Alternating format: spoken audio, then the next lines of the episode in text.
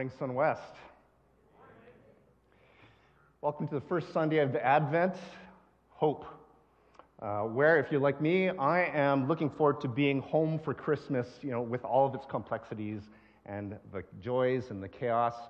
You know, just over a year ago, we uprooted ourselves from Vancouver and we left our two oldest kids uh, in Vancouver and moved back home to Calgary uh, after 25 years of living on the West Coast. And over the past month, we've once again moved house, hopefully for good this time.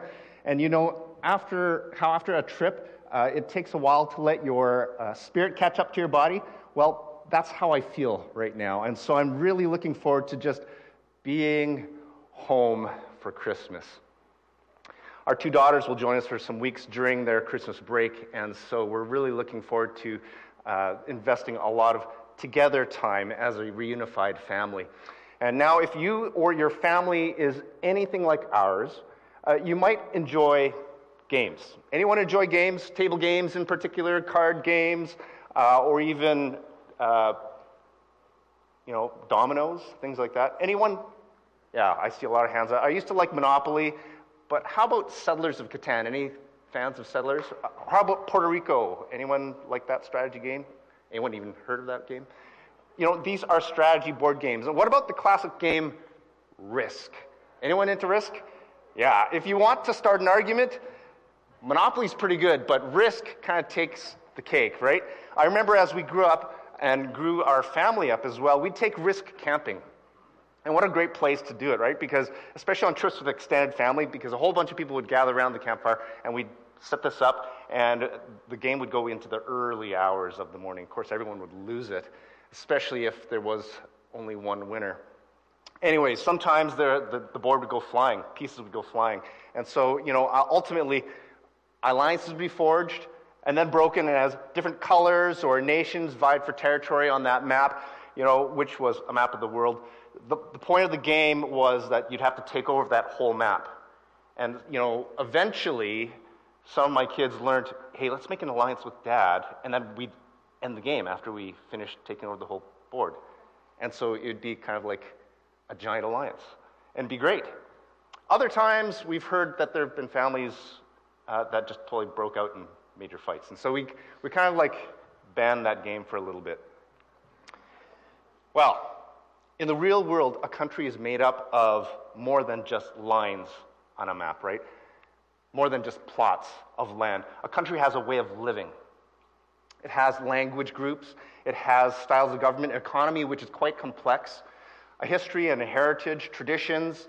It has a way of doing things with others, which we call foreign policy. And each country has influence of one kind or another, which influences how other nations relate to that particular country.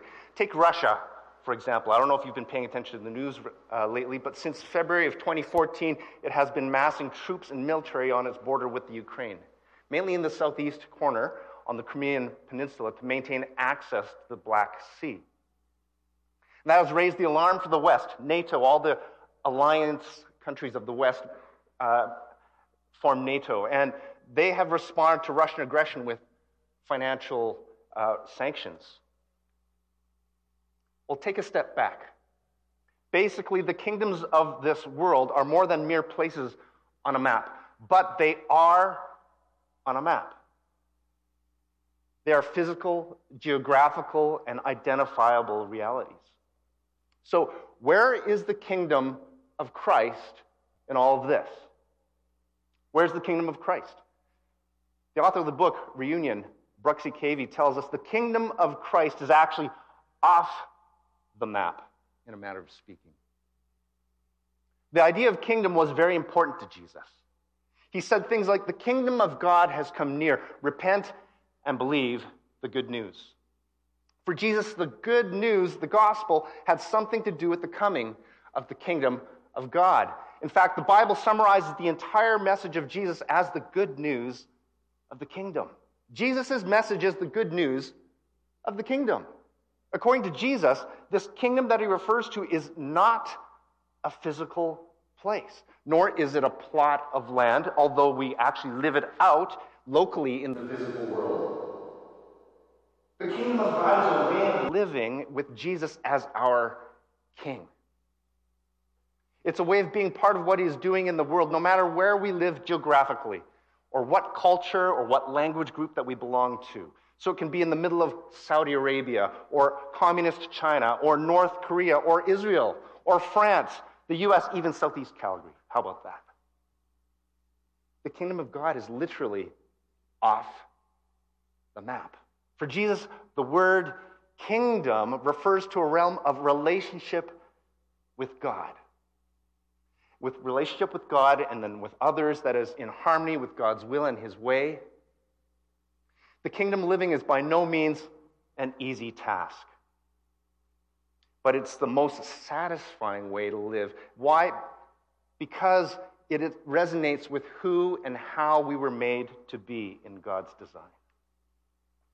The kingdom of God is not controlled by any earthly borders or boundaries, but it has representatives, it has embassies within earthly kingdoms. In other words, citizens of Christ's kingdom identify as Christ's representatives, more than as citizens of the country in which they reside. Now, I may identify as a Chinese Canadian. I was born here, I was born in Calgary, so I'm actually a prairie boy. Although I've lived in other countries like Japan, I've lived on the West Coast, in my heart, in my mind, my priorities and practices, my primary aspiration and aim in my identity is as a Christ follower. I've been commissioned by my true king, not our PM, by our true king, to represent Jesus' kingdom to the people I live with, the people I work with, the people I reside with. And my hope is that my Christian priorities and principles and values come before those of mine which are Canadian. Now, it doesn't mean I don't cherish my nationality. I love being a Canadian, okay? But it means more than maple syrup. It means more than poutine, the Rocky Mountains, and hockey, even Ryan Reynolds. I love Jesus and his values and his way. Sunwest Church, our church, okay? Our faith fellowship is just like any other church. It's an embassy in a foreign land where the culture of Christ can be cultivated and experienced by anyone who visits. Every Christ follower is part of a growing movement of people worldwide who refuse to let the kingdom of this world, whether it's political or religious, whether it's ethnic or economic kingdoms, we refuse to let those kingdoms diminish the love that they live out toward one another. Friends, Jesus doesn't only offer to save us from something, but to something. I think that's been mentioned before by Matt. One way of identifying that something is the kingdom of God. This good news of the kingdom is one of the most exciting yet most neglected dimensions of the good news of Jesus. The good news should not be boiled down to just four points or even one verse, although it can be. Most of these points or verse, uh, verses stop short of talking about this life altering good news.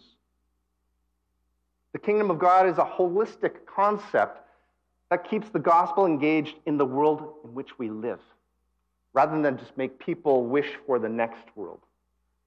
The kingdom to which we belong will actually shape our reality. It will shape our loyalties. Who's our king? What's our country? It'll shape the laws with which we abide, like how we discern what is right and wrong. It'll shape our lifestyle. In other words, how we live and what our cultural norms are, what we do on a daily basis. So, when explaining the good kingdom to religious people in his day, Jesus had to distinguish between his kingdom and the kind of kingdom that people were expecting. Many assume that God's kingdom on earth would be a physical kingdom, established by force, not unlike a risk board. People believed that when the Messiah came, he would be a kind of warrior king who would make it all happen. Religious people often want God to bring about an earthly, religio political kingdom by any means necessary. Much like Israel during the Old Testament times, or Rome during the New Testament times, or as some religious terror organizations are trying to establish today. Not just the Ten Rings. Jesus explained it this way The coming of the kingdom of God is not something that can be observed, nor will people say, Here it is, or there it is, because the kingdom of God is in your midst.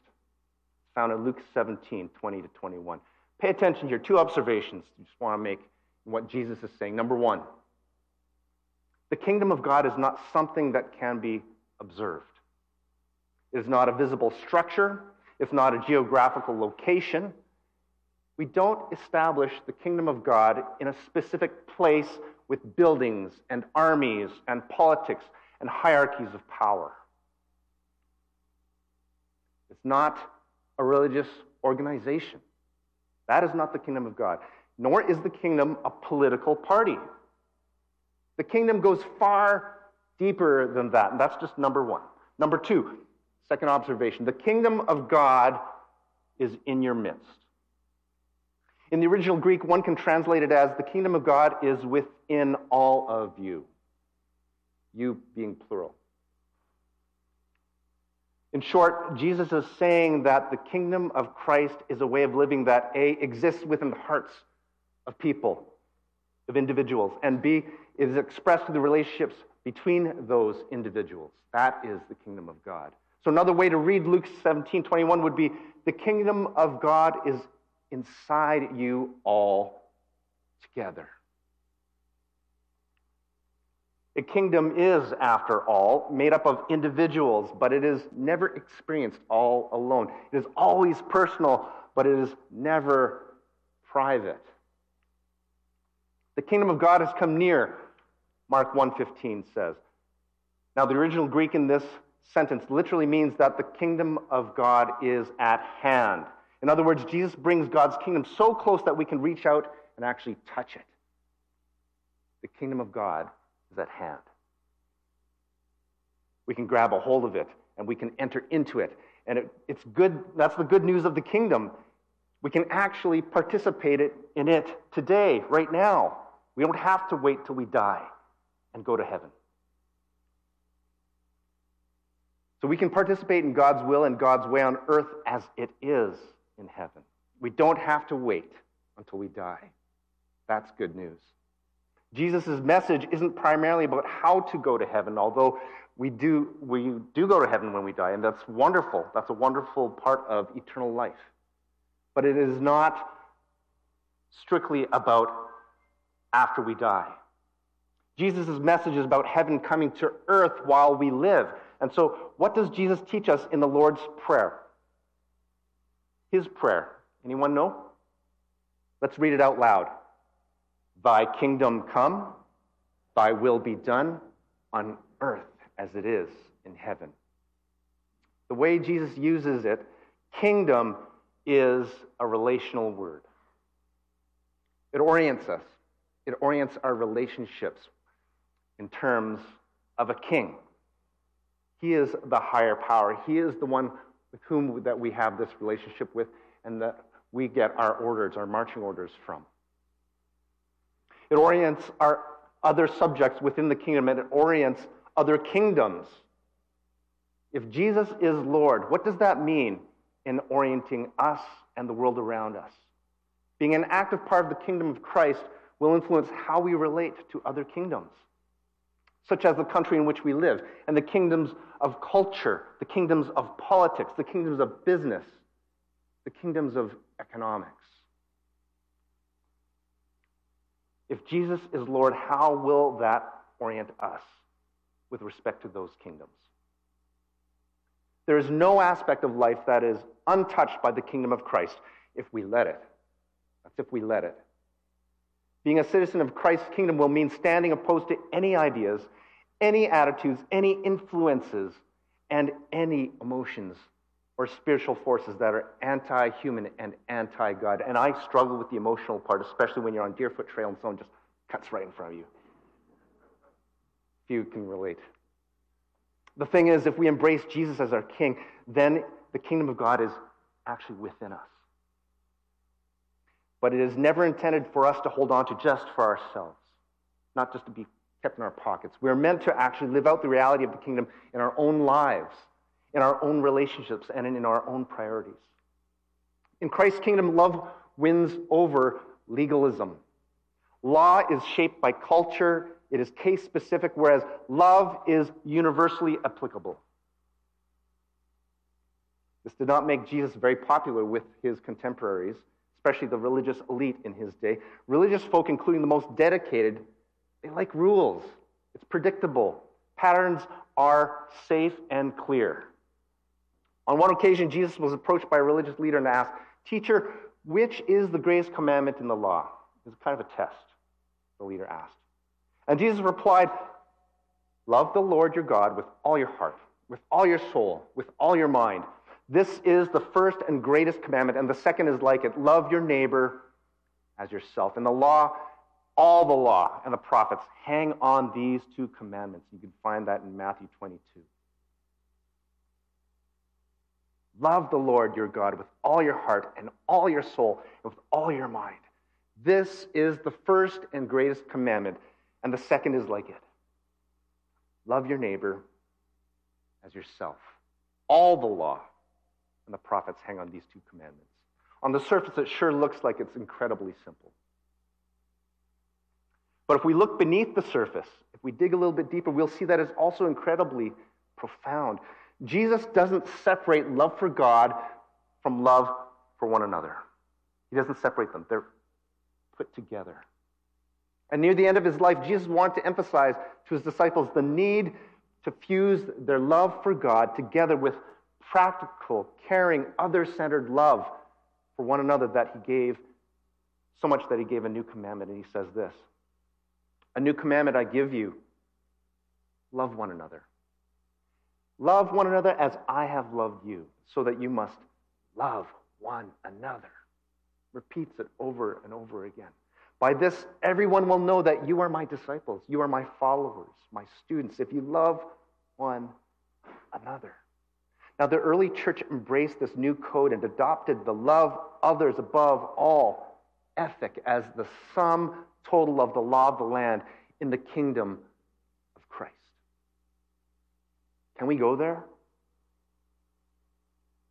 Many religions have pious practices designed to please God trips to holy shrines, daily prayers at specific times, holy ceremonies in holy buildings led by holy people dressed in holy garbs while they perform holy rituals. But for Christ's followers, simply loving others as Jesus does, that is our highest form of worship and our central practice of our faith loving others. Loving others as Jesus does, now that is our highest form of worship of God. We are citizens of a new nation that crosses all boundaries national boundaries, racial boundaries. This nation has its own culture of inclusion and embrace, this nation, this kingdom of Christ. When God reigns in our lives, peace is the result. Peace between ourselves and with God, peace between ourselves and with others, peace within ourselves. We call this shalom. And peace with the world around us. It's, it's incredible if we can experience Jesus as our King and we follow in his footsteps, we start to reconcile with the world around us, with the people around us, with ourselves, not just with God. But what does that look like at home first? How do we practice love with our neighbors? How many of you actually take time to say hi to your neighbors? You just you don't have to answer that. I just want you to reflect on that. It's easy, especially when we have our garages or our underground parkade to just park and walk right into our space. But how how many of us actually have built in margins to actually interact with our neighbors and just find out who they are, their name, their first name? Never mind what they do and what they like, but just greet them, even with a nod. Back in Vancouver, we had a, a neighbor, let's call him John. He was a veteran. He had a good heart, but he had an exterior that was akin to a, a cactus, right? He said whatever was on his mind, and he didn't seem to have a filter. One of those really friendly people. For example, when he found out that we had just moved into the onto the street, Waverly Avenue. Ten years ago, he said, So, you're the pastor. I went, Oh boy, here we go. Welcome here. Just don't shove any of your religion down my throat. I said, John, you have my word. I won't shove any of my religion down your throat. Yet after a month of listening to him as he bantered, as we kind of talked with each other, as we greeted one another, he said, Hey, would you mind asking that big guy up there something for me? He went on to share some things. Because I just lent an ear. Not once did I preach, not once did I open my Bible to him, not once did I give him a verse. Never once did I say, should, you should. I never said that. I just listened. He said, Hey, Dave, would you ask that big guy up there something for me? I could have pushed back. I could have protected my time and my energy from this caustic guy who often ranted about his fellow neighbors. Of course, then I was thinking, you know, if he's ranting about his neighbors with me, I wonder what he's saying about me with them. I just gave him some space, a little bit of time, and I listened. Friends, just like in the board game Risk, real life earthly kingdoms go to war to acquire land and resources that come with that land. The kingdom of Christ also wants to advance. But the land that we fight for, friends, is the space of separation between one another. The space of separation that is between us and our neighbors or our coworkers or the people that we live and reside with.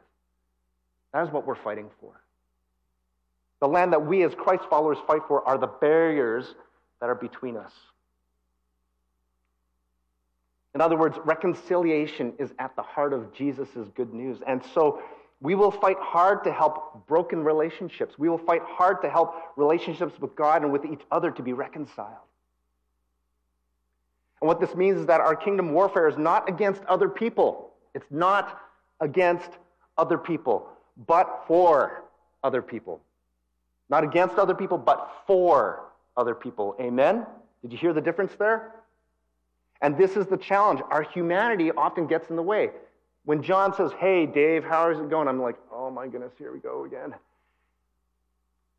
We fight any power, political and social or spiritual, that divides rather than unites or that promotes hate rather than love.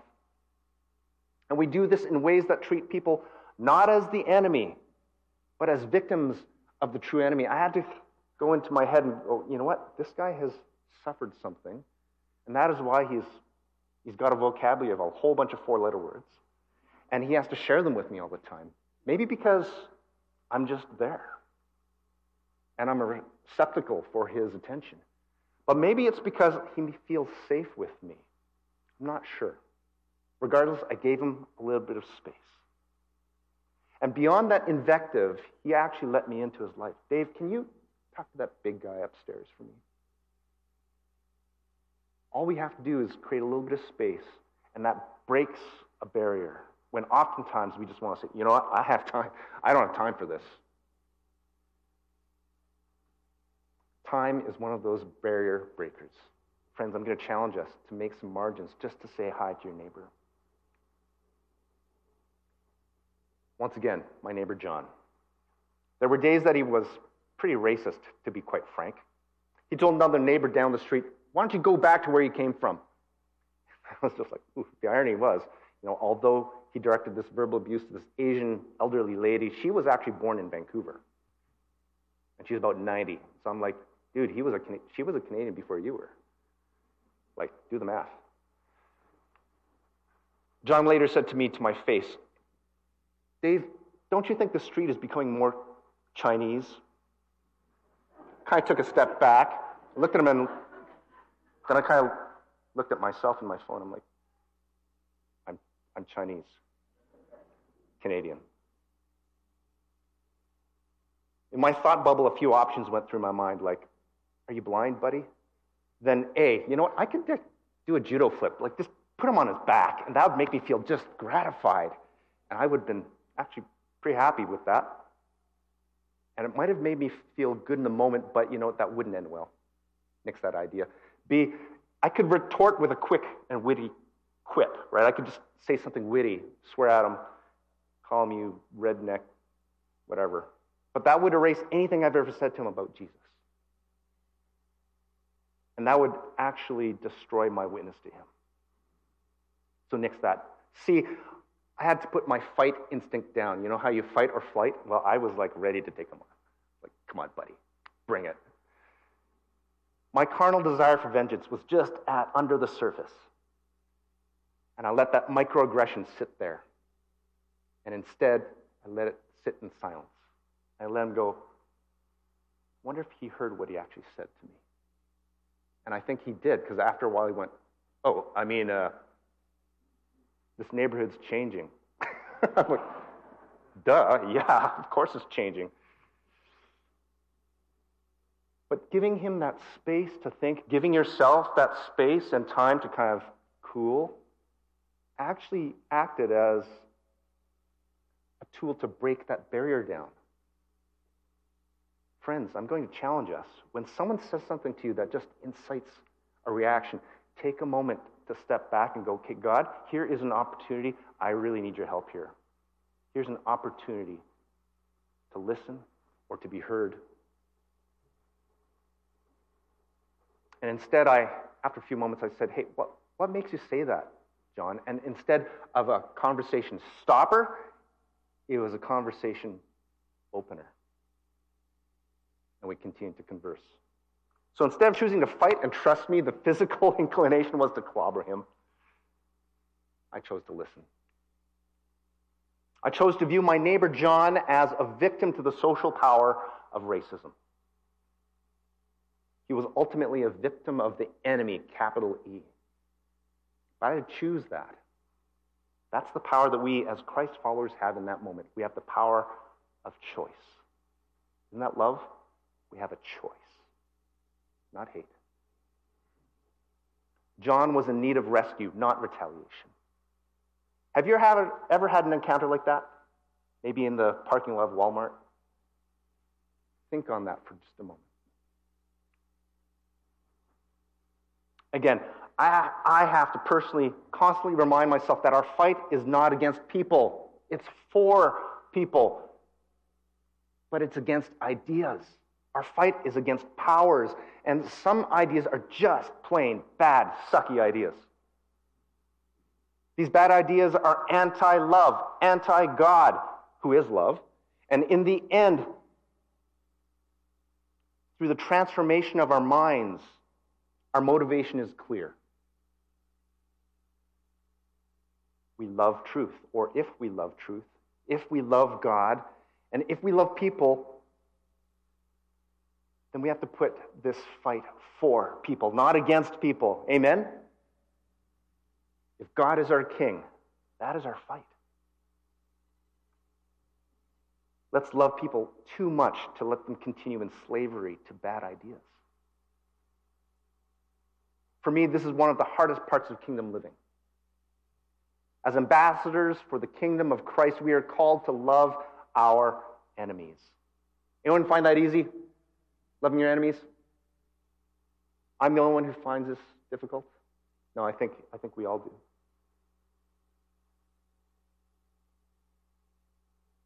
It's difficult, but because it is the will of our King, it is the way of Christ following culture. Is, it is the foreign policy of our King. What is the goal if that is our foreign policy? To love our enemies. What is the goal? It's reconciliation. Love for our enemies or enemy love goes against our culture's understanding of conflict management, right? Which is usually strike hard, strike first, no mercy, sir. You know, Karate Kid. Come on, Karate Kid. I love that movie. If reconciliation is the goal for Christ followers, then we fight for the goal by loving people. Love is our only tactic as Christians, as Christ followers. It may not always work right away, Love doesn't always work right away. Jesus lived this radical, nonviolent enemy love in the way that he lived and that he died. He taught us that this was the only way to advance his kingdom. You have heard that it was said, Jesus said, eye for eye and tooth for tooth, but I tell you, do not resist an evil person. If anyone strikes you on the right cheek, turn to them the other cheek also. And if anyone wants to sue you and take your shirt, hand over your coat as well. And listen to this part here. If anyone forces you to go one mile, then go with them two miles. Two miles. It's radical, isn't it? This is Jesus' teaching. When we actively turn the other cheek, we remind our attacker of the facts. We are not a passive punching bag, but a person with the power of choice, and we can choose love, friends. A power our attacker can never take away the power of choice. We can choose love. In the first century, Roman soldiers were allowed to have any conquered citizen the privilege of carrying their gear, their shield, you know, maybe not the weapons, but all their armor, and it would be heavy. And they'd say, You can take this for me, and they'd have to go one mile with them. To prevent total abuse of that power, Roman law demanded that at the end of that mile, the soldier had to release that citizen and choose another one for the next mile. And so imagine being pressed into this unexpected service while you're on your way to do some errands. You know, you're sent out to get some goat butter or something. I don't know, back in the first century, what they ate. If you are now forced to carry the soldier's heavy gear, what would your reaction be? Like, soldier says, hey, take it. That's the law. Or you, you get toasted. Now, if you're a Christ follower, you do what you're asked for by the soldier. But instead of ruminating on how awful the situation is, this sucks, I had to get goat butter, or how much bad fortune you had, instead you take time to rehumanize the soldier. Stick with me for a minute here. You rehumanize the person that has been offending you, who has pressed you into service. And you force yourself to see that this person is also made in the image of God and that God actually loves this person. It takes time. Friends, you have to step back and create that space. Although this person is an extension of an oppressive state, he is part of a system that has exercised violence as a tool. I'm not sure the world has changed that much since ancient Rome. And you recognize that you're indeed at war, but not with him. It's a giant system.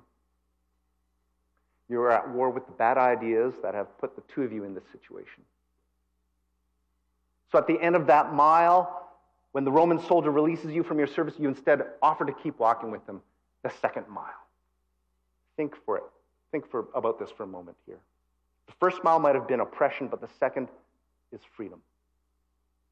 The first mile might have been compulsion or obligation. The second mile is an exercise of your own volition. And it's the second mile thinking that allows the kingdom of Christ to rule and pervade and infiltrate. It's difficult indeed, but it's not impossible. A couple of summers ago, I, I took my family to Vernon. We were visiting some relatives out there. And we, of course, every time we go through the Okanagan during the summer, we, we buy fruit. I mean, you all do too, right? I mean, plums, peaches, apricots. Oh, especially come from Calgary, sometimes we, we, we just get apples or crab apples, sometimes a pear. But we loaded up on fruit, and so I brought a, together a, a bag of assorted fruit for my friend John. and I connected with him, I was telling him about our summer. He shared with me a little bit of my, his summer with me, too. And then he started launching into a rant about the neighbors. He had a kind of a real big fight with the neighbor right beside him to the point where he nailed like a rubber snake on the fence post and pointed it at the house. It was that bad, okay? And I got to hear both sides of the story because like his neighbor Alan started coming to our church. I think in Vancouver because he wanted, you know, to make friends so I could kind of like be on his side. Well, he talked about each of our neighbors in very negative connotations, all the different bad stuff that was going on and after a few minutes of listening to his rant, I just, you know what, John, I'm going to pause you right there. I can only listen to so much of this stuff. I'm sorry that you feel this way about your, your neighbors because it's not been my experience with, with them. I wonder how those neighbors must feel about you.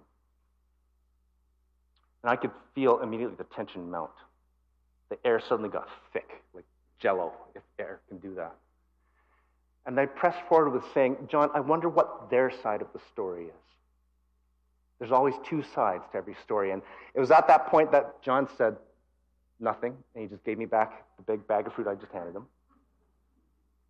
He said, You self righteous preacher. And he yelled some obscenities, some colorful four words and adjectives at my face, and then he went back to his own house, shut the door, slammed it, in fact. Not necessarily a happy ending to this encounter, right? However, it was an exercise of refusing to let fear of conflict or verbal bullying dictate the terms of the relationship. I extended love, grace, and patience, a lot of it, but the win for me was that I didn't look at John as the enemy. I didn't write him off. I constantly had to fight within myself to remind myself that he too is a child made in the image of God. God loves him just as much as God loves me. Friends, do we ever get to that point where, when we're in that hot situation, that we can say, you know, God loves that person just as much as he loves me? Boy, I actually got to that point where I'm going, man, this is kind of cool, you know, like I'm getting hot and bothered, but I'm not so hot and bothered, I'm not distracted by the focus, which is God loves this person. How can I love him back? He refused. But I saw John as a human being. Most likely a victim of a system that taught him that wrong was right, that hate was justified, and that violence was godly. He's from the military. You have to learn how to fight an enemy. How else are you going to do that? Friends, we are indeed at war, but not with people. Our fight is for people. We're at war with the bad ideas that have put us each into the situations that we're in, with our would be oppressors and enemies. Friends, again, pursuing love may not always work right away. Like it just, that was one of my last encounters with John before we moved back to, to Calgary. But Jesus lived this radical, non-violent enemy love in the way that he lived and that he died, and he's called us to do the same as followers of him. He taught us that this was the only way to advance his kingdom. So, friends, if Jesus is indeed Lord, he will make a difference in how we live. He will make a difference in how we react and respond in our times of trouble, in our times of conflict, in our times of pain. Let's follow in his footsteps. That's the invite for us today. Let's turn the other cheek. Let's walk that second mile. Let's exercise that love for our enemies. Friends, if Jesus is Lord of our lives, if he is our King, how does that change how we live? Let's remember that the prayer that Jesus taught us to pray, Thy will be done on earth as it is in heaven. Would you pray with me? Let's pray. Lord, you are our King. Thank you for being a God of love, not of fear, and your kingdom has no boundaries, has no borders. Yet it is a way of living that makes every day filled with purpose and meaning. Lord, you designed us to live in a community without division. Help us to extend your kingdom of peace as we turn the other cheek, as we go the extra mile with others, as we allow you to be the Lord of our lives, the King. Our fear doesn't stand a chance. In Jesus' name we pray. Amen.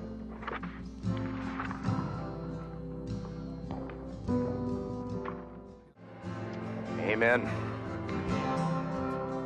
If you're feeling the call, if you're hearing God calling you today to be a citizen of heaven, a citizen of Christ, in the kingdom of Christ, talk to somebody.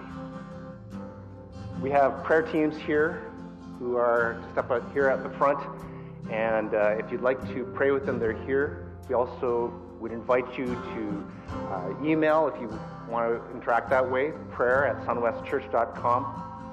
We would love to pray with you. Let's remember that prayer that Jesus taught us. May be on earth. May your will be done here on earth as it is in heaven. We don't have to wait till we die, friends, to experience this kingdom. It is here, it is now, and it is ready for you. We want to invite you to uh, enjoy some fellowship in the foyer, also into the parking lot, but also uh, if you're here for Starting Point, we want to remind you that it is just in the room behind the Welcome Center. It starts right after this uh, morning service. Thank you so much for coming with us. We look forward to seeing you next week. Have a great week. Take care.